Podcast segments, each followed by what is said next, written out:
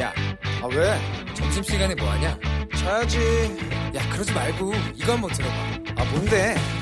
지금 당장 라디오를 켜봐 나른한 오후 깨울 시사 토크쇼 모두가 즐길 수 있고 함께하는 시간 유쾌하고도 신나는 시사 토크쇼 오태훈의 시사본부.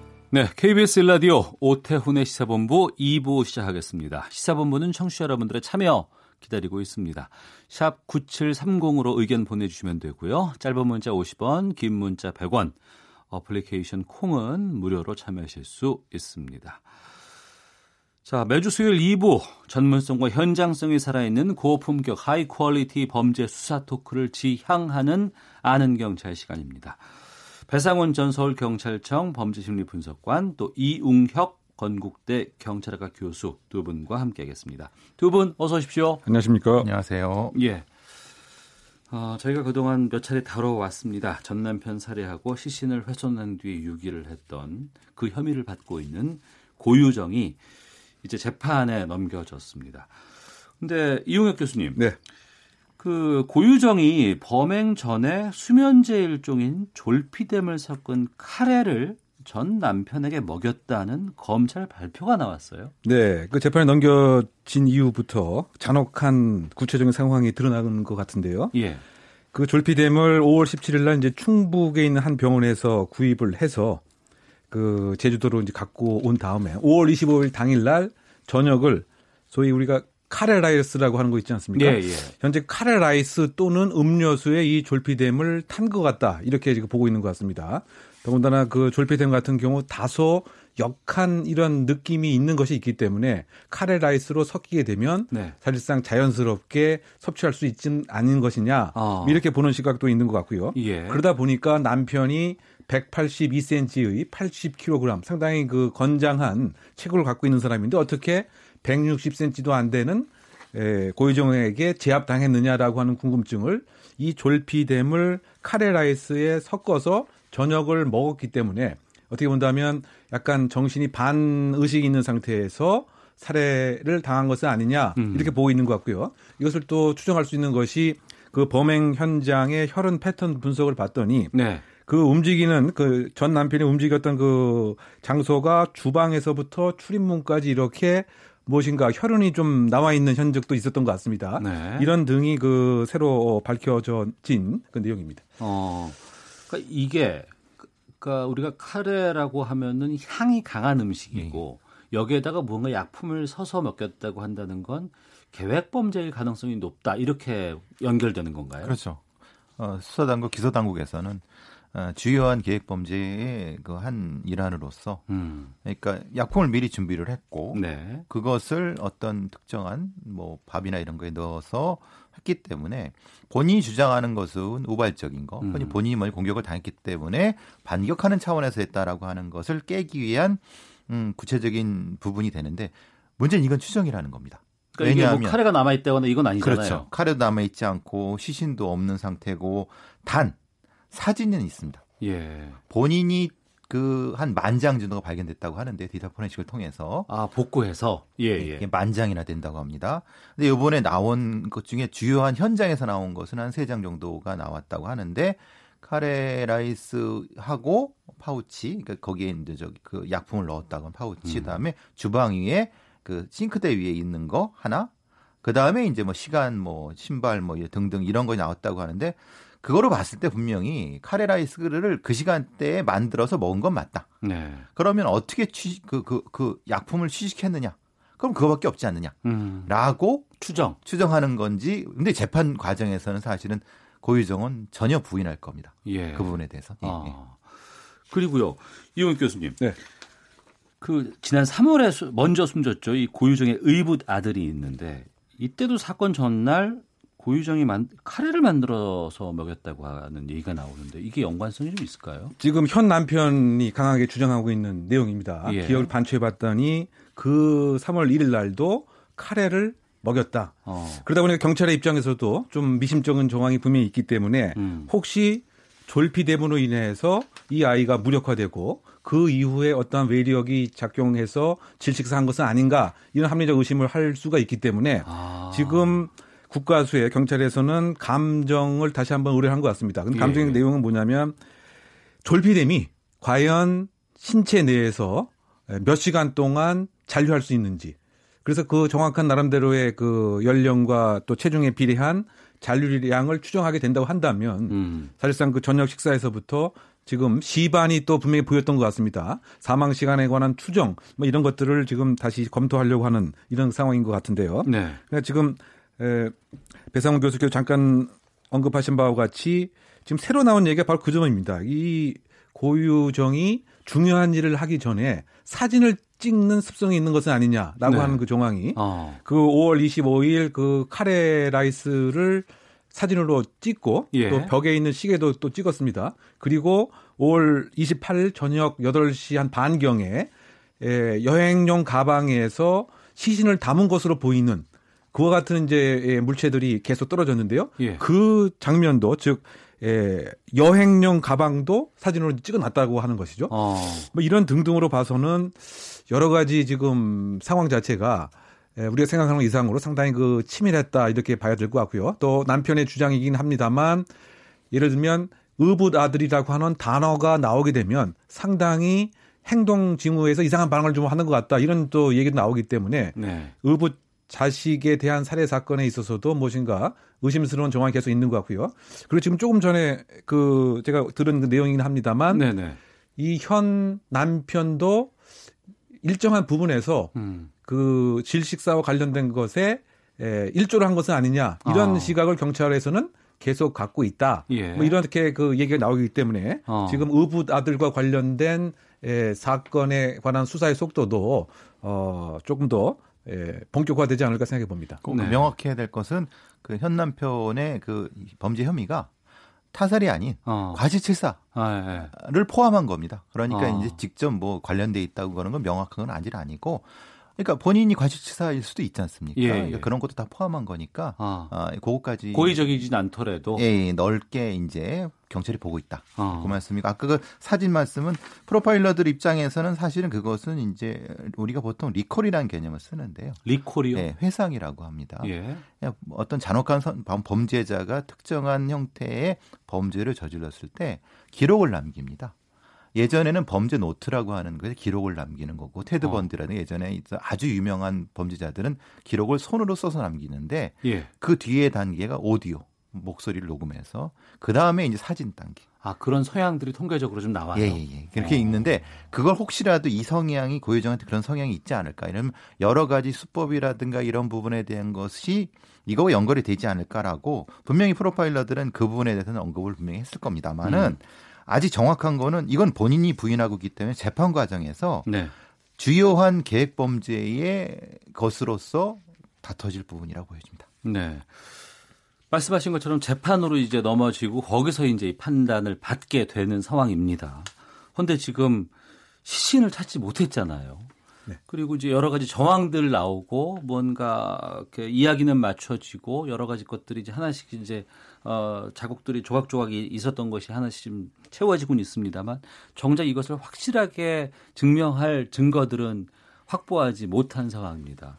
이 부분이 나중에 재판에서 어떤 영향을 끼칠까가 상당히 궁금하거든요. 거기에 네. 대해서 이용 교수님. 그 과거 같으면은 시신 없이는 살인죄 없다 이러한 격언이 있었습니다. 그만큼 살인 사건의 핵심 증거는 시신 그 자체인 거죠. 네. 그런데 최근에는 그 과학 수사의 발전으로 인해서 설령 시신이 없다고 하더라도 살인이라고 하는 것을 인정할 수 있는 간접 증거가 충분하다 한다면 충분히 살인이라고 하는 혐의는 입증이 되는 거죠. 대표적으로는 육절기 사건이라고 과거에 그 용인 부근에서 사람을 이제 아이고, 아이고, 사망했습니다. 예, 예, 그런데 예. 시신을 못 찾았습니다. 예, 예. 그런데 그 피해자의 DNA가 어. 그 범행 도구에서 발견이 분명히 되었기 때문에 예. 예, 살인이라고 하는 것이 인정이 되었고요. 음. 이번 사안 같은 경우에는 핵심은 살인죄의 입증 여부보다도 이것은 충분히 넉넉하다고 보입니다. 이미 그 수집한 89건의 증거들, 네. 범행에 대한 계획의 단어들을 검색한 것에서부터 음. 졸피된의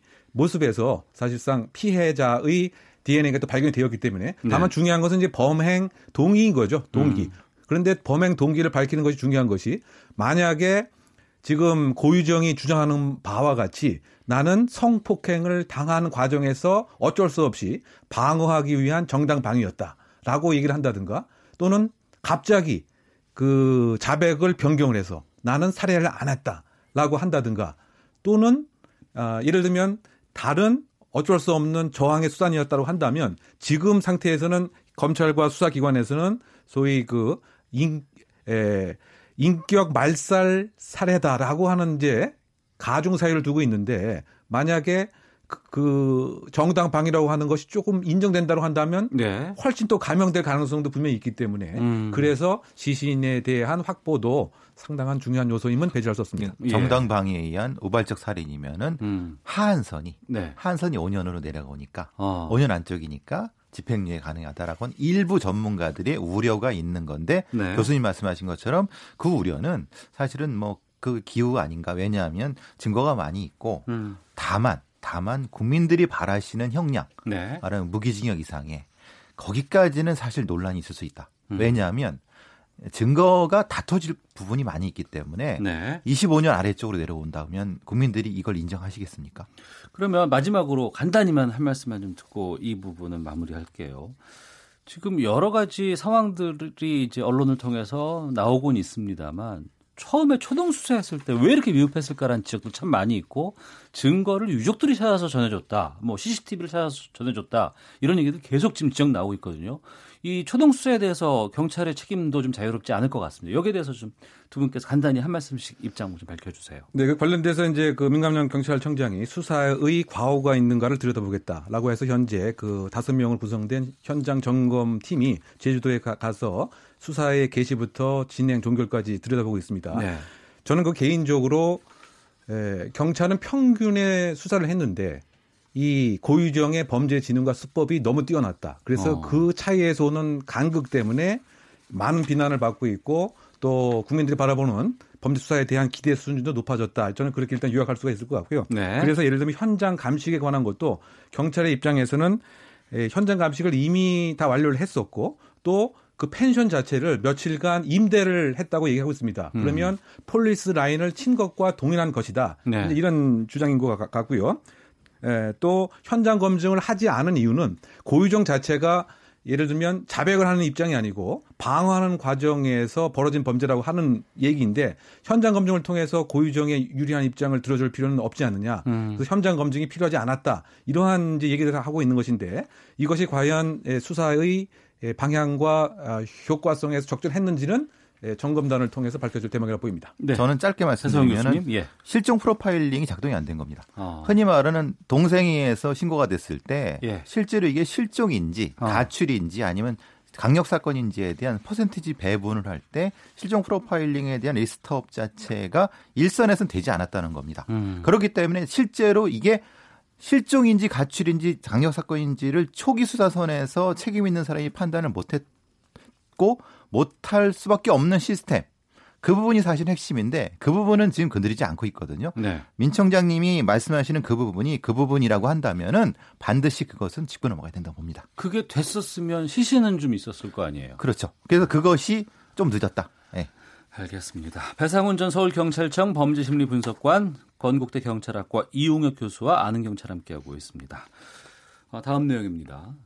면허증을 뺏으려는 여성을 제압하다가 이 과정에서 어, 4억 원을 물어주게 된 경찰관의 사연이 지금 나와서 논란이 되고 있습니다. 차량 끼어들기가 도로 위에서 있었고 이 와중에 경찰이 나섰고 운전자와 몸싸움이 있었는데 어떤 일이 있었던 거예요? 이게 2012년도 3월에 벌어진 일입니다. 12년이요? 예, 벌써 7년 전이죠. 그러니까 그 3월에 이제 아까 말씀하신 좀 끼어들기 과정에서 이 운전면허증을 제시하게 된 거죠. 그러니까 통고처분 말하자면 범칙금을 부과하려고. 근데 이제 문제는 제시하지 않았다는 겁니다. 그, 그 어. 연- 운전자 여성분이. 예. 그러는 과정에서 이제 뒤늦게 면허증을 받고 이제 통고 처분을 하는 과정에서 신분증을 면허증을 그 여성분이 뺐고 뺏는 과정에서 이제 일종의 몸싸움이라고 될까요? 어. 아니, 그 낚아챘다고 해는 다시 또 이 경찰관은 다시 또 가져오는 과정에서 거기서 좀 논란이 되는 건 뭐냐면은 이 여성이 했던 행동이 제복의 주머니하고 어깨 등을 붙잡은 것만을 한 건지 예. 아니면 더 이상의 모욕적인 행동을 한 건지는 아직 모릅니다. 어. 저는 아직 모르겠습니다. 이게 물론 그냥 기사만 이렇게 난 거기 때문에. 근데 그 과정에서 이제 경찰관이 어, 목을 감싸고 다리를 걸어서 쉽게 말하면 업어치기로 넘어뜨 렸고 예, 예. 그때 이제 이 골반 저, 저기 저, 저 정강이뼈가 부서지고 팔주 치료가 되는 사건이 생기면서 어. 이게 이제 상해죄로 예, 예. 이 경찰관이 처벌을 받게 됩니다. 벌금 500만 원으로 처벌을 받게 된 거고요. 네. 그러니까 그건 형사입니다. 형사죠. 예. 네. 벌금 내고 끝냈는데. 그 다음에 이 그 이 여성분이 민사 소송을 건 겁니다. 아, 예. 예. 본인의 그 손해, 8주 동안 쉰 손해에 대한 거를 무려 14억 가량을 어, 민사소송을 걸었는데, 8주에 14억이요? 네. 왜냐하면 이분이 수입이 많았다. 월 평균 1,500명 이상의 고소득자 강사분이라고 합니다. 어. 그걸 평균으로 하니까 이제 그런 어떤 액수가 나오게 됐고 재판부에서는 거기까지는 아니고 한 예. 70% 인정해서 아까 말씀하신 4억 정도. 음. 그래서 이제 논란이 된 부분입니다. 어디까지가 정당한 집행이냐? 네. 이 경찰관은 어디에서 무엇 때문에 처벌받았고 이걸 물어줘야 되느냐 이런 부분인 거죠. 그 공권력을 적법하게 행사를 했느냐 아니면은 위법하게 행사했느냐 이 부분이 이제 이 민사에서 중요한 부분일 것 같은데 이 교수님께서 보시기에는 어떻게 판단되세요? 그러니까 일단은 이제 경찰관의 그 제압 행위가 과도했다고 법원은 본 거죠. 그래서 일단 형사적 그 재판 결과가 상해의 혐의가 인정된 것입니다. 네. 그래서 벌금 500만 원이 선고가 된 것이고 이것을 기초로 해서 민사상 예, 불법 행위로 인한 손해배상을 청구하게 된 것이었습니다. 근데 가장 핵심적인 것은 이 그 운전자가 아주 그 고소득자입니다. 3년간 6억 원을 월급을 받았던 거죠. 네. 그거를 이 계산해 보면 한 달에 1,500만 원입니다. 음. 그런데 이 그 상해로 인해서 어 얻은 손해, 즉 상해가 없었으면 얻을 수 있는 수익을 그 이것을 우리가 이제 일실 수입이라고 계산을 하는데 네. 이걸 계산해 봤더니 약 6억 1,600만 원입니다. 어. 그리고 치료비 1,500만 원, 위자료 1,800만 원. 이렇게 하게 되면 6억 한 4천만 원 정도가 되죠. 네. 이것을 배상을 해야 된다라고 보는 것인데 그런데 이 운전자 역시 과실이 있었다. 어. 공권력에 대해서 과도하게 정언한 것은 아니냐. 몇 대몇 해가지고 뭐 경찰관이 7, 뭐 이렇게. 그렇죠. 예, 예. 그래서 70대 30. 그래서 이 6억 4천만 원에 대해서 70%를 인정하게 됐더니 4억 3,900만 원이다라고 하는 점인데 그런데 사실 가장 큰 문제는 현장에서 이렇게 지금 공권력이 위축되어 있다라고 하는 비난이 있지 않습니까? 네. 그런데 현장에서는 이런 일이 생기게 되면 어느 개인 경찰관이 적극적인 공권력을 행사를 하겠느냐. 예, 1년에 월급 뭐 연봉 몇 천만 원에 불과한데 한 번 적극적으로 공권력 행사를 한 이후에 4억, 5억에 대한 손해배상을 청구한다고 한다면 우리가 그 살아있는 공권력을 기대할 수 있겠느냐. 이런 측면에서 사실상은 이 법원에서 현장을 조금 더 면밀하게 좀 공부를 할 필요가 있지 않는가 저는 그런 생각이 많이 듭니다. 어. 결국 우리가 그 우리 경찰이 왜 이렇게 약하느냐, 공권력이 왜 무너졌느냐 이렇게 논하기 전에 그렇게 할 수밖에 없는 사례가 이번 재판 결과가 아닌가 저는 그런 생각이 그 듭니다. 개인과 개인 간의 몸싸움을 통해서 만약에 이렇게 4억 6천만 원이 나왔다고 한다 그러면 민사소송을 통해서 그런다 그러면 우리가 크- 크게 막 뭐 그럴 수도 있겠다 싶지만 경찰관이 업무를 수행하다가 이 사업에 얼마를 물어준다는 게 가능할까라는 부분들도 좀 고민이 되는 지점이 있기도 하거든요. 원칙적인 말씀을 먼저 드리면은 경찰 비례 원칙이 있습니다. 네. 말하자면 우리가 쉽게 영화에서 이런 거죠. 강목이 들어오면은 경찰복으로 막고 사시미가 들어오면은 권총을 쏴라. 이게 경찰 비례 원칙입니다. 말하자면 그런데 아까 제가 그래서 딱 말씀드린 게 그 여성이 한 공격 행위가 어.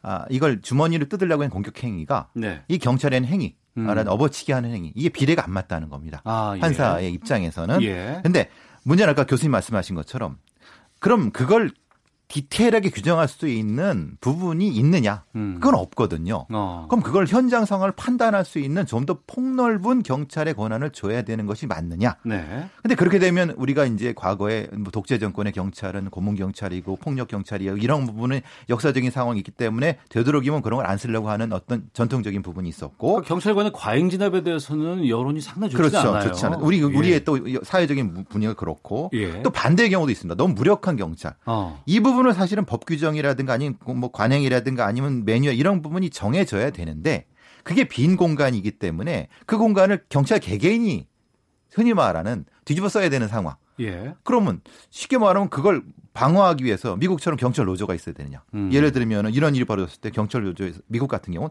나서 갖고 경찰 노조의 변호사가 나서 갖고 우리 경찰관 왜 그러냐고 방어해 주는 시스템도 우리는 없습니다. 개인이 변호사를 대야 되는 거예요. 음. 그 부분에 대한 거는 제도적으로 어떻게 할 것이냐. 네. 이게 굉장히 복잡한 문제가 많이 섞여 있는 문제거든요. 아.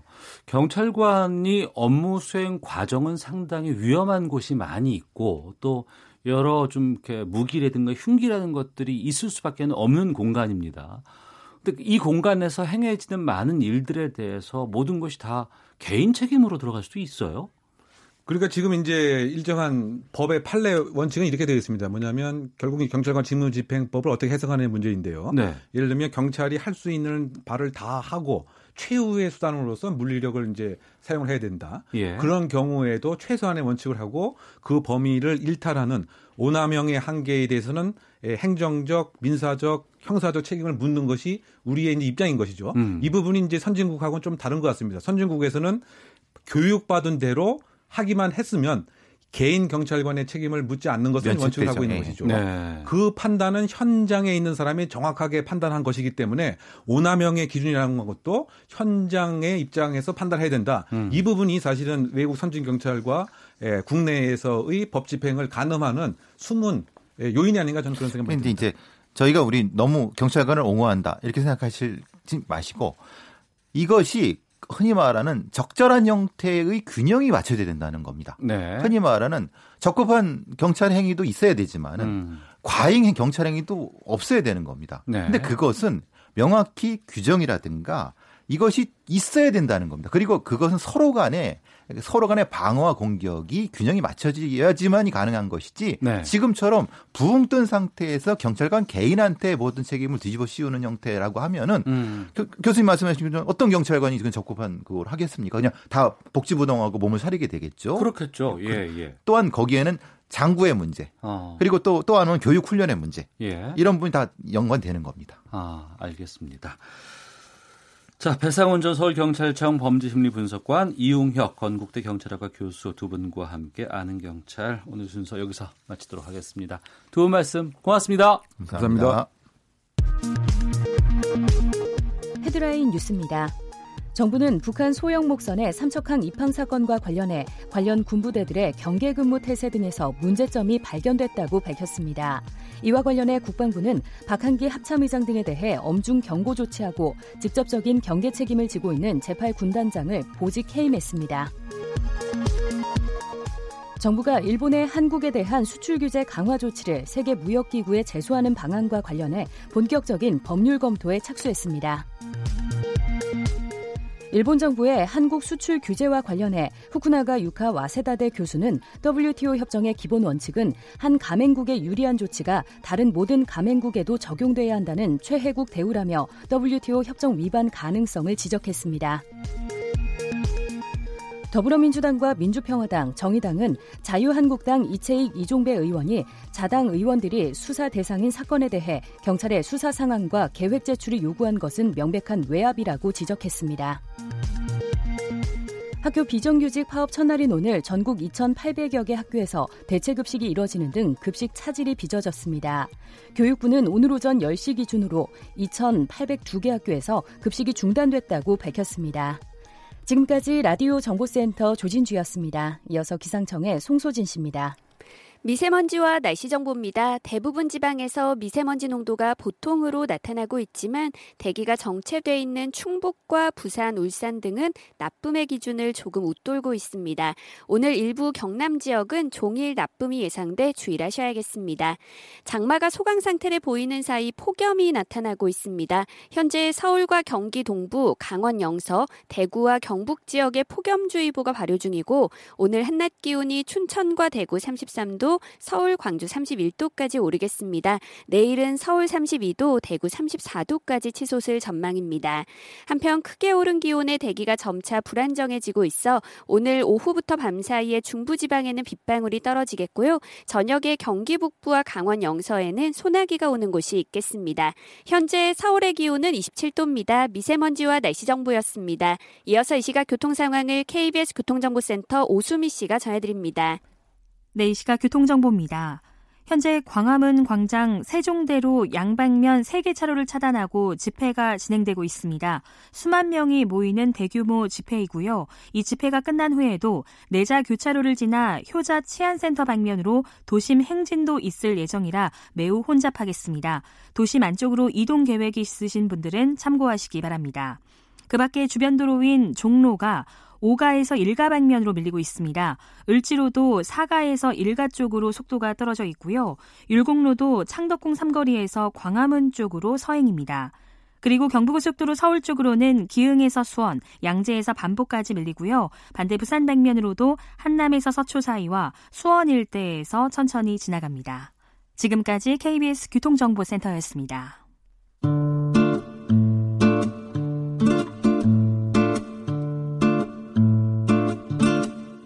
오태훈의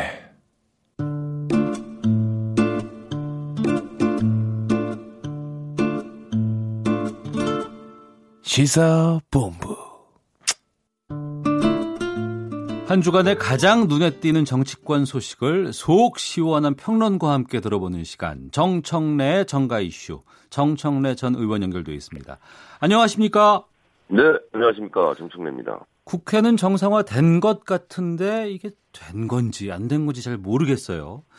찝찝한 정상화입니다. 예, 찝찝한 정상화입니다. 자유한국당을 뺀 야3당이 손을 잡고 선전포고에 나섰습니다. 네. 어, 야3당의 주장은 정치개혁 특위위원장은 절대 자유한국당에 주면 안 된다. 민주당이 결단 촉구했는데 이 부분 어떻게 보셨습니까? 그 마당 쓰려고 그러는데요. 네. 왜 마당 쓸지 않느냐고 어. 뭐라고 하는 거하고 비슷한 꼴이죠. 예. 어, 민주당은 정개특위위원장을 맡을 수밖에 없어요. 어.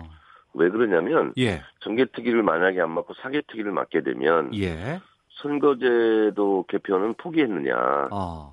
그러면 우리가 사개특위를 협조하지 않겠다. 예. 이렇게 나올 것이 명약 관화하기 때문에 네. 어, 정개특위를 맡을 것으로 예상이 되는데 네. 선뜻 지금 미리 발표하지 않은 것은 네. 아마도 그렇게 되면 또 민주당 핵심 지지층에서 음. 그러면 공수처 검경수사권 분리 예, 예, 사개특위는 포기하는 거냐 예, 예. 이렇게 나오기 때문에 좀 어.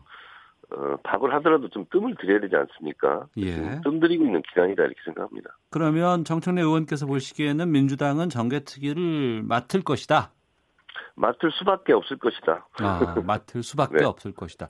네네. 심상정 현 위원장 같은 경우에는 지금 본인이 사퇴를 안 하겠다고 지금 강하게 버티고 있는 상황이잖아요. 그러니까. 어, 이미 지금 본인도 해고됐다고 얘기를 했잖아요. 예, 예. 어, 뭐 임기가 끝났지 않습니까? 음.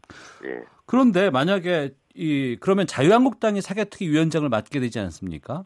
네네. 이럴 경우에 검경 수사권 조정과 공수처법 진행에는 문제가 없을까요? 그러니까 전반적으로 어, 연동형 비례대표제만 연동이 되는 것이 아니라 네. 사개특위 정개특위가 진짜 연동돼 있거든요. 예, 예. 그래서 사개특위 위원장이 이제 자유한국당이 맡을 것으로 예상이 되는데 음. 그러면 이제 두 달간 아무것도 안 하죠. 네.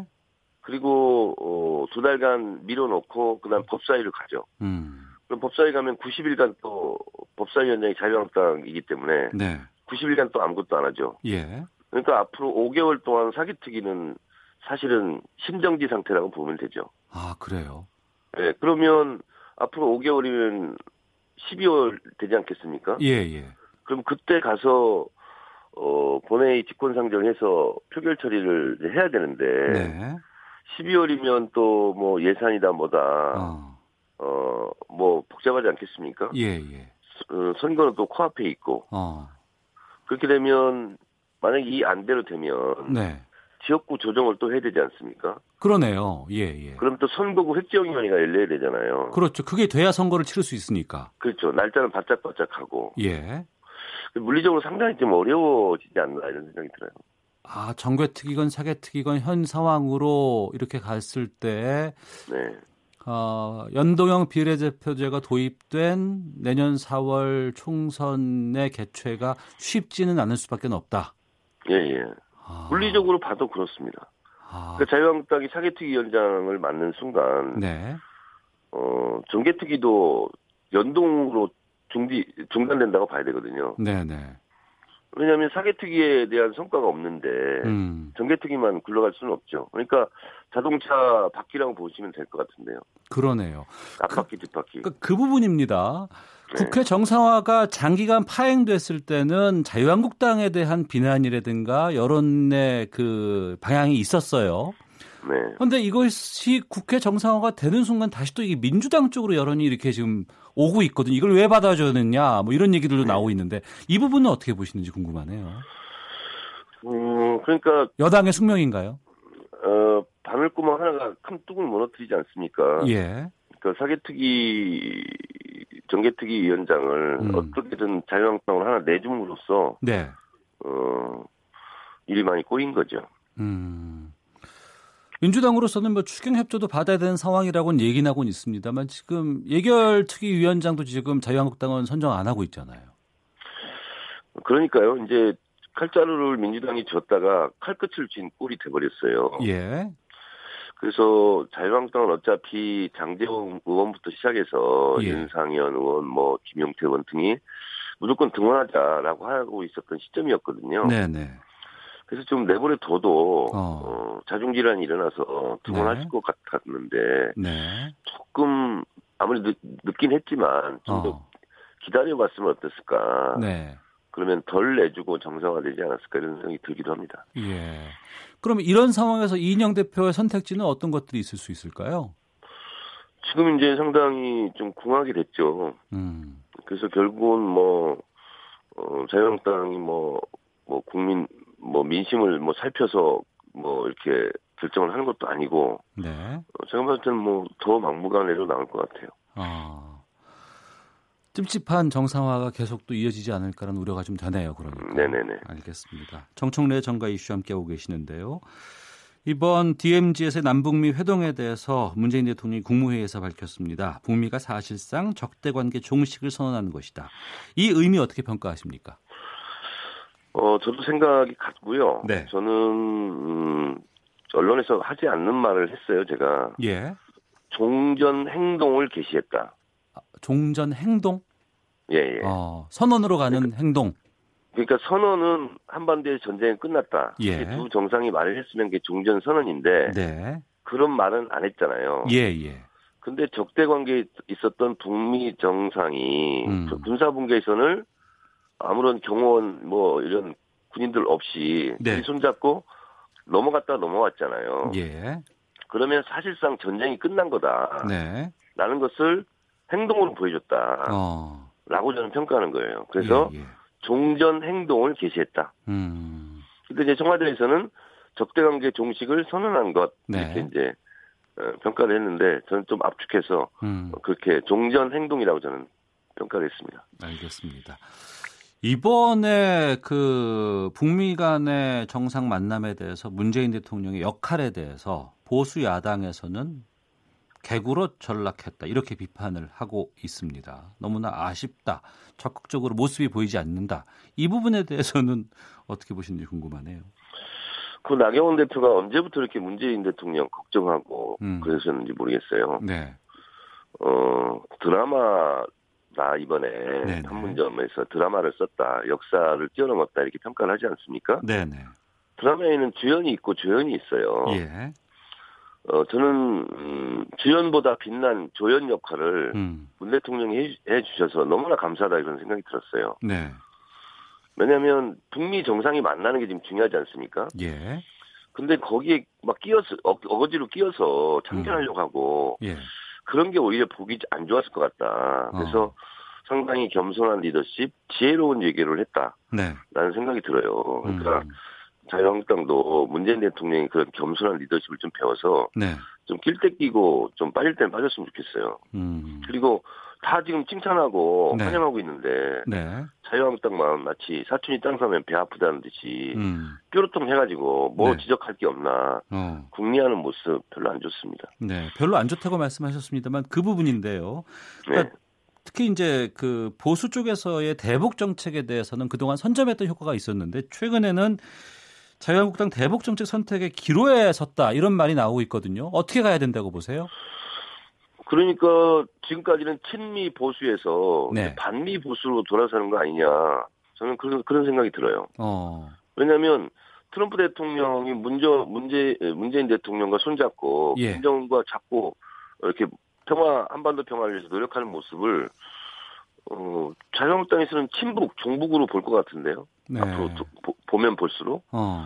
실제로 자유한국당에서 어, 보는 시각은 그렇지 않습니까? 네네. 왜 김정은한테 잘해주고 어. 왜 김정은한테 자꾸 띄워주고 예. 김정은 칭찬하고 또 김정은하고 뭔가 만들려고 그러고 음. 그게 지금까지 비판해왔던 종북 세력이다 막 종북 타령 빨갱이 타령 아니었습니까? 네. 그렇게 본다면 자유한국당의 시각으로 본다면 트럼프도 종북 음. 세력인 거죠. 음. 하지만 또 친미적인 시각도 분명히 존재했던 거였잖아요. 그러니까 지금 정체성의 혼란을 느끼죠. 어. 자유한국당에서. 알겠습니다. 그러니까 은근히 지금 직접적으로 비판하지 못하고 간접적으로 트럼프 대통령 비판 욕하고 있지 않습니까? 네. 간접적으로나마. 네. 자, 마지막 질문 이인영 원내대표 관련해서 좀 말씀 나누고 그 마치도록 하겠습니다. 오늘 오전 국회에서 교섭단체 대표 연설을 했습니다. 네. 1년 365일 일하는 상시 국회 체제 갖추기 위해서 국회법 개정해야 되고 또 일하지 않은 국회의원에게 페널티를 줘야 한다. 국회의원 소환제를 주장하기도 했습니다. 하지만 또 앞서서 말씀하신 것처럼 이번 국회 정상화 관련해서 원내대표의 협상 과정에서의 좀 아픔도 좀 있었습니다. 앞으로 이인영 원내대표 어떻게 일을 해야 된다고 보시는지 끝으로 좀 말씀 듣겠습니다. 그 여당은 무한 책임을 질 수밖에 없고 또 네. 여당 원내대표는 또 아무리 속상하고 화나고 그래도 음. 야당 파트너와 또 대화를 할 수밖에 없는 그런 숙명을 갖고 있죠. 네. 좀 속이 터지고 썩어도 음. 어쨌든 나경원 원내대표 잘 어, 배려하고 달래가면서 네. 잘 해주시기 바랍니다. 어, 알겠습니다. 주간 정치평론 정청래 정가 이슈 마치도록 하겠습니다. 지금까지 정청래 전 의원과 함께했습니다. 말씀 고맙습니다. 네, 감사합니다. 오태훈의 시사본부는 여러분의 소중한 의견을 기다립니다. 짧은 문자 50원, 긴 문자 100원의 정보 이용료가 되는 샵 9730, 우물정 9730번으로 문자 보내주십시오. KBS 라디오 앱 콩은 무료입니다. KBS 라디오 오태훈의 시사본부. 지금 여러분은 대한민국 라디오 유일의 점심 시사 프로그램을 듣고 계십니다. 네, 1시 42분 지나고 있습니다. 자, 김성환의 뉴스 소다 시사평론가 김성환 씨와 함께하겠습니다. 어서 오십시오. 네, 안녕하세요. 예, 오늘 아, 2년 맞은 문재인 케어의 성과 또 남은 과제에 대해서 말씀을 나눠보려고 합니다. 그런데 조금 전 1시부터 정부 서울청사 합동 브리핑실에서 북한 소형 목선의 삼척항 입항 사건 관련해서 어, 합동 조사 결과 보고가 나왔어요. 네. 예. 정경두 국방부 장관이 직접 발표를 했는데요. 네. 아시다시피 목선 사건 이후로 국방부가 국방부 감사관을 단장으로 하는 합동 조사단을 꾸렸거든요. 한 네. 30여 명으로. 그래서 그동안에 조사한 결과를 오늘 정경두 장관이 발표를 한 겁니다. 일단 뭐 그 경계에 뚫 실패를 했다. 경계망에 뚫렸다고 하는 부분에 대해서는 또 한 번 사과를 했고요. 예. 어, 그 부분에 대해서는 우리 군의 경계 작전에 문제가 있었음을 확인했다. 군에 문제가 있었다. 예, 경계 작전 실패는 어떠한 경우에도 용납될 수 없는 중대한 과오다. 과오다. 이렇게 인정을 했습니다. 예. 그리고 또 하나 이제 논란이 왜 그러면 언론을 통해서 발표를 할 때 합참이나 국방부가 발표하면서 초기 발표. 네, 예. 그럼 왜 진상을 제대로 발표하지 않았느냐 이 예. 부분인데요. 이 부분에 대해서도 조사를 했다고 얘기를 합니다. 네. 그래서 관련자들 법과 규정에 따라 엄청 문책하겠다 이렇게 얘기도 했는데 네. 어, 사실을 축소 은폐하려던 정황은 없었다 이렇게 얘기를 했어요. 근데 초기 상황을 안이하게 판단해서 충분하고 정확한 설명이 이루어지지 못한 것은 인정을 했지만 음. 사실을 의도적으로 축소하거나 은폐하지는 않았다 이렇게 얘기를 한 겁니다.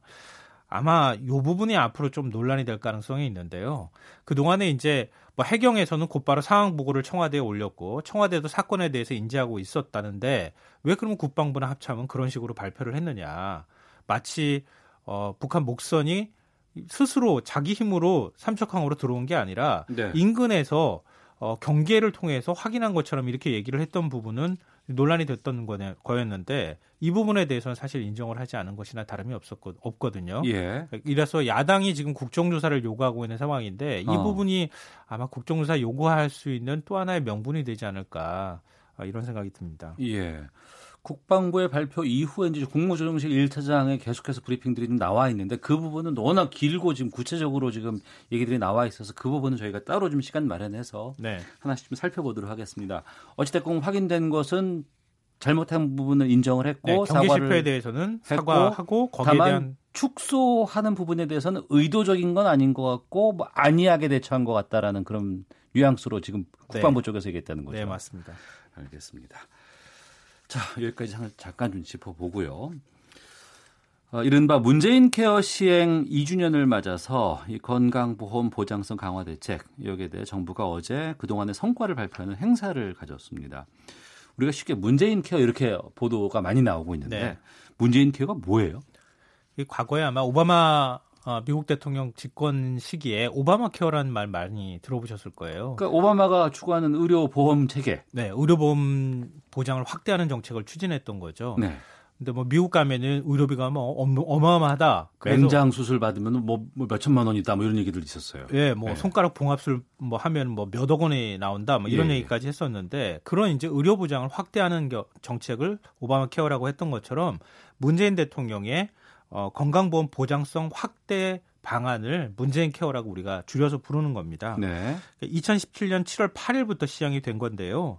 핵심 골자를 쉽게 풀어서 말씀드리면 건강보험 적용 대상을 대폭 확대해서 국민의 의료비를 절감해 주겠다. 이게 첫 번째고요. 두 번째로는 뭐 그동안에 문재인 대통령이 대선 공약에서도 많이 강조를 했던 것처럼 의료비 부담을 견디지 못해서 파산하는 사람들이 많이 생기고 있는 상황이다. 네. 그래서 의- 병원 의료비로 그러니까 병원비로 파산하는 상황이 없도록 의료비 상한을 관리하겠다. 그러니까 그 일정한 상한 금액을 넘어가면 음. 국가가 긴급 지원을 해주는 네. 이런 제도를 포함하고 있습니다. 어. 근데 이런 이제 문재인 케어의 어떤 추세는요. 네. 사실은 뭐 현 정부가 그냥 만들어냈다기보다는 세계 보건기구가 제안하는 방식이기도 합니다. 아, 전 세계적으로. 네. 그러니까 왜냐하면 과거에는 이제 질병을 중심으로 해서 질병을 어떻게 치료할 것인가 여기에 초점을 맞췄다면 이제는 사람 중심으로 뭔가 어, 그 보건의료의 정책을 좀 바꿔야 되겠다 방향을 이렇게 얘기를 하는 겁니다. 그러니까 사람을 중심에 두고 하다 보니까 어, 양극화의 문제라든가 그 사람이 어떻게 앞으로 어, 저, 생활을 제대로 해나갈 것인가 이런 부분까지도 다 포괄적으로 어, 건강보험이나 의료보험, 공공의료가 책임져야 하는 부분이기 때문에 그러니까 지금 이제 문재인 케어에서 나왔던 것처럼 어, 국민들이 의료비 부담을 견디지 못해서 파산을 하거나 이런 문제까지도 다 국가가 책임지는 이런 이제 개념이 포함되어 있는 거죠. 네. 그 부분이에요. 그러니까 우리 집안에 환자가 암 환자가 발생을 하면 집안이 풍비박산 난다는 얘기가 그동안 있어 왔었어요. 예, 맞아요. 예, 예. 그 안 아픈 게 돈 버는 거다 이런 얘기 참 많았었는데 그런 것들을 없애고 국가가 많이 지원을 해서 아픈 사람들이 적은 돈으로 치료받을 수 있게끔 도와준다는 거 아니에요? 네, 그렇죠. 쉽게 말씀드리면 그건데요. 예. 그러니까 방금 전에 이제 암 환자 말씀하셨지만 암 환자 뭐 방사능 치료비라든가 아 방사선 치료비라든가 아니면은 희귀 난치성 질환이나 나- 있거나 이런 경우에는 어, 그 동안에 치료비를 감당하지 못해서 거의 뭐 이 삶이 완전히 가족 전체가 다 고- 엄청나게 큰 고통을 겪는 일이 많았잖아요. 음. 그런 부분에 대해서도 건- 건강보험 적용을 확대했습니다. 그래서 420개 정도가 넘는 치료제에 건강보험이 적용될 수 있도록 했고요. 어, 그리고 상급 종합병원 요즘에 가보신 분들은 잘 아실 거예요. 네. 특진비가 없어졌어요. 어. 이게 이거 원래 우리가 선택하지 않아도 의무적으로 특진비가 붙는 것처럼 나와서 예, 예. 이 의료보 의료비가 굉장히 높게 올라가는 현상이 있었는데 그런 것도 없어졌고요. 음. 어, MRI나 초음파 같은 경우에도 건강보험이 적용이 돼서 한 5분의 1 정도로 가격이 지금 떨어져 있습니다. 네. 그리고 노인이나 아동 같은 경우에는 과거에는 본인 부담금이 한 20에서 60% 정도 됐는데 그것도 음. 한 대폭 인하가 돼서 10% 정도가로 떨어졌고요. 네. 어, 의료비로 파산하는 상황이 없도록 재난적 의료비 지원 사업도 시행이 돼서 18,000명한테 460억 원을 지원하는 이런 이제 저 시행도 했습니다. 음. 그러니까 이걸 다 합치면은요. 총 국민들이 의료비 경감 혜택이 한 2조 2천억 원 정도가 되고요. 누적 인원으로 따지면 3,600만 명이 혜택을 받다고 합니다. 네. 우리나라 건강보험, 의료보험 체계가 상당히 좀 잘 돼 있다. 그래서 해외에서도 많이 벤치마킹 하려고 하더라. 뭐 이런 네. 얘기들 많이 들었었는데 OECD 회원 국가들하고 비교해보면 어느 정도 수준이에요? 일단 첫 번째 의문에 대해서 말씀드리면은 굉장히 잘 돼 있는 나라예요. 예. 우리나라가 어. 다른 나라들이 부러워하는 거 맞고요. 예. 벤치마킹 하는 것도 맞지만 그거는 아마 선진국 쪽 시각이라기보다는 네. 개발도상국 쪽 시각에서 바라봤을 때 그럴 거예요. 어. 미국 같은 나라는 좀 예외지만 예. OECD 국가의 이 우리 이제 건강보험 보장률이라고 얘기를 하는데요. 네네. 전체 의료비에서 건강보험공단이 지불하는 액수 음. 이제 이걸 말합니다. 네. 이게 OECD 국가 평균이 80%입니다. 80%. 예. 네. 근데 그러니까 환자는 전체 의료비의 20%만 부담하면 된다는 건데요. 네. 우리나라는 최근 10년 동안 건강보험 보장률이 60% 초반에 머물러 있었어요. 20%가 모자라네요. 예. 평균에도 미치지 못하는 거예요. 그것도 20%씩이나. 어. 문재인 케어가 시작된 이후에 상급 종합병원은 68.8%, 종합병원은 65.3%까지 한 2에서 3% 포인트 가량이 지금 올라간 상황입니다. 네. 그렇다 하더라도 의료비 직접 부담 비율로 따지면 OECD 음. 평균보다 한 두 배 가량 아직은 높은 상황입니다. 네. 근데 아직도 좀 부족한 부분이 있고 더 이걸 그럼 높여야 될 것 같은데 네. 정작 건강보험 재정 고갈 우려가 많이 나오고 있는 상황 아닌가요, 지금? 어, 그건 뭐 어찌- 어찌 보면은 너무나 당연한 얘기일 수도 있는데요. 왜냐하면은 어, 건강보험을 많이 내지 않고 의료비 건강보험 혜택만 내가 많이 받겠다고 하는 것은 앞뒤가 좀 모순이 있잖아요. 그럴 수 있죠. 내야죠. 예, 네. 예, 예. 어딘가에 어딘가에 돈이 쌓여 있고 그 쌓여 있는 돈을 우리가 쓴다고 하면은 모르겠지만 네. 그렇기 때문에 일종의 좀 딜레마가 생기는 건데요. 뭐 일각에서는 지난해 3조 9천억 원 정도의 적자가 났다. 건강보험공단이. 그래서 보험료가 앞으로 급등할 거다. 뭐 이렇게 얘기를 하고 있는데요. 네. 제가 볼 때는 약간 좀 과장된 측면이 있어요. 과장된 측면이다. 네, 적자가 난 것들을 보면은 메르스 유행에 따른 대응이라든가 저소득층 진료비 충당 뭐 이런 것처럼 실제 현금은 나가지 않는데 서류상 부채가 좀 잡힌 것 때문에 적자 폭이 좀 커진 것처럼 보이는 측면이 있거든요. 네. 어, 물론 이제 의료비 부담이 전혀 없다고 말씀드리는 건 아니고요. 음. 어, 정부는 2022년까지 평균 보험료 인상률을 지난 10년간 정도의 평균인 3.2%를 넘지 않고 2022년 말에도 누적 적립금이 한 10조 원을 유지할 수 있게 하도록 하겠다 이렇게 얘기를 하고 있습니다. 네. 근데 현재 건강보험공단이 20조 원 정도의 적립금을 쌓아두고 있거든요. 음. 그 중에 한 절반 정도를 활용해서 어, 의료비를 뭐 한 5% 6%씩 올리지 않고 한 3% 정도까지만 올려주면 매년 그러면은 이 정도 한 70% 건강보험 보장률까지 올리는 거는 무난하다 이렇게 정부를 보고 있는 겁니다. 네. 하지만 저도 이제 건강보험료를 냅니다. 네. 근데 우리가 내는 건강보험료 외에 또 우리는 세금도 내잖아요. 네, 이 그렇죠. 세금에서 또이 건강보험에 좀 지원하는 건 없어요? 세금에서 지원하는 게 있긴 있어요. 있는데 어, 그 액수가 너무 적다. 그래서 지금 경영자나 노동자들이 좀 반발하고 있는데요. 건강보험 재정에 어, 20%를 국가가 책임져야 한다라고 지금 법적으로는 돼 있어요. 예, 예. 근데 실제 건강보험 수입의 한 15.3%만 국고로 지원하고 있거든요. 음. 그러니까 원래 법상으로 돼 있는 것처럼 한 5% 포인트를 국가가 재정으로 좀 더 부담을 해주면 네. 어, 경영자 같은 경우에는 어, 직원들이 월급 받을 때 그때 50%를 부담하고 주는 거잖아요. 네, 네. 그리고 뭐 직원들 다 한 50% 정도 부담을 하는 것이고 그걸 좀 올리지 않고도 충당할 수 있지 않겠느냐 음. 이렇게 얘기를 하고 있고요.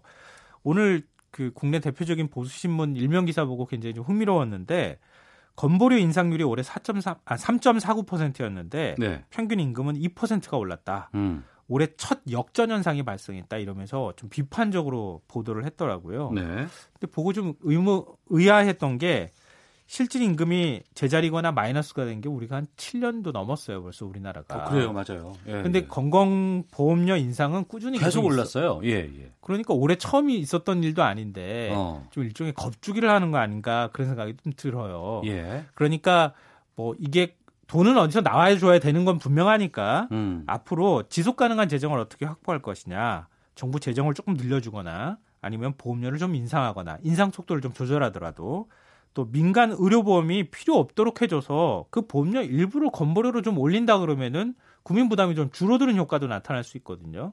그런 식의 좀 제3의 방법 같은 걸 찾아보는 건 어떨까 하는 생각을 해봤습니다. 그 바로 지금 민간 의료보험 말씀하시니까 이제 그 질문 좀 드리겠습니다. 네. 한몇 년 전만 해도 신입사원들이 다 입사를 하면은 보험 하나씩 다 주변에서 들어라라고 얘기했고 네. 암보험 들어야 된다, 무슨 보험 들어야 된다, 뭐 치아보험 들어야 된다. 그리고 이런 거 없으면 나중에 큰일 난다. 이런 음. 얘기들 참 많이 했고 대부분 그냥 민간 보험이잖아요. 개별적으로 돈을 내는 거. 예, 그렇죠. 근데 나라에서 이렇게 건강보험을 통해서 국민들의 건강을 책임져 준다 그러면 굳이 이런 쪽에 보험을 안 들어도 되지 않을까요? 그러니까 그게 두 가지로 보험을 구분해서 생각하시면 돼요. 이거는 일종의 이제 어, 팁이 될 수도 있는데요. 네. 우리가 일반적으로 생명보험을 들거나 상해보험 들잖아요. 예, 예. 그런 거는 정액보험이라고 불러요. 음. 이런 거 같은 경우에는 사망할 때 얼마, 장애를 입었을 때 얼마, 아, 예, 예. 내가 뭐 어떤 병에 걸렸을 때 무조건 얼마 보상. 예, 예. 이렇게 하면서 정액으로 딱 주는 거 있잖아요. 예, 예. 그런 거 같은 경우에는 사실 우리가 우리 사회에 아직까지 사회보험제도라는 게 예를 들어서 내가 뭔가 크게 다쳤어요. 어. 다치고 난 다음에 국민건강보험을 아 국민연금을 더 많이 주는 건 아니잖아요. 그렇죠. 그러니까 이런 상병수당 같은 경우에 국민 스스로가 구제책을 만드는 차원에서는 필요할 수 있어요. 이런 보험. 그건 개인의 판단이고. 예. 예, 예. 근데 실손보험은 달라요. 어. 이거는 예를 들면은 내가 암에 걸렸어요. 그러면 네. 치료비에 얼마를 보상해 주는 거예요. 근데 나라에서 주잖아요, 이제는. 그 건강보험이 일부 해결해 주는 예. 거잖아요. 예, 그리고 개인 부담률이 낮아지는 거잖아요. 어. 굳이 이런 보험을 안 들어도 되는 상황이 되고 있다는 거예요. 네. 근데 건강보험 정책 연구소 자료를 보면 2016년을 기준으로 10가구 중에 8가구가 한 개 이상 민간 보험에 가입하고 있고요. 음. 평균 보험 개수가 2개, 평균 보험료가 12만 4천 원이었어요. 네. 그 중에 실손형 보험료만 한 5만 원을 차지합니다. 어. 그러니까 더 심각한 거는 이렇게 민간 의료보험에 들게 되면은요. 아, 내가 뭐 병 조금 나도 가서 치료받을 수 있지? 라는 생각에 과잉 의료가 생긴다는 거예요. 아, 예, 예. 그러니까 보험금 비수령자에 비해서 이렇게 가입한 사람들은 입원 기간도 한 두세 배 정도 길고요. 입원 어. 비율도 한 20%, 23% 정도 높았다는 거죠. 오래 아프면 또 돈을 받을 수 있으니까. 네. 예, 예. 그리고 민간 의료보험 같은 경우에는요. 건강보험이 다 치료해 주는 거고 나머지 보장이 안 되는 부분만 일부 보상을 해 주는 거거든요. 어. 그러니까 굳이 안 드셔도 예. 괜찮은 보험이 되는 거예요. 알겠습니다. 그런데 지금 이 대한의사협회에서 이 문재인 케어 반대 주장하면서 지금 최대집 협회장이 무기한 단식 농성에 들어갔다고 하는데 의사 쪽에서의 반발이 좀 큰가요? 근데 이게 이것도 좀 어쩔 수 없이 우리가 이해 충돌 문제에서 해결해야 될 차원인데요. 네. 뭐 실제는 의료수가 인상하고 진찰료 30% 인상이 그 핵심적인 요구입니다. 그러니까 보험료 적용 대상이 아닐 때는 병원이나 의사가 임의로 의료비를 책정할 수 있잖아요. 네네. MRI 검사비 같은 게 그랬어요. 어. 그동안에 비쌌던 게 예. 그런 식으로 병원에서 임의로 책정할 수 있었기 때문인데 뭐 특징 같은 경우도 그렇고. 네, 예. 보험료 적용 대상이 되면은 그 보험료가 투명하게 공개가 되어야 하고 합리적인 의료비가 책정이 되어야 하잖아요. 과다 측정되면 나중에 또 토해내잖아요. 예.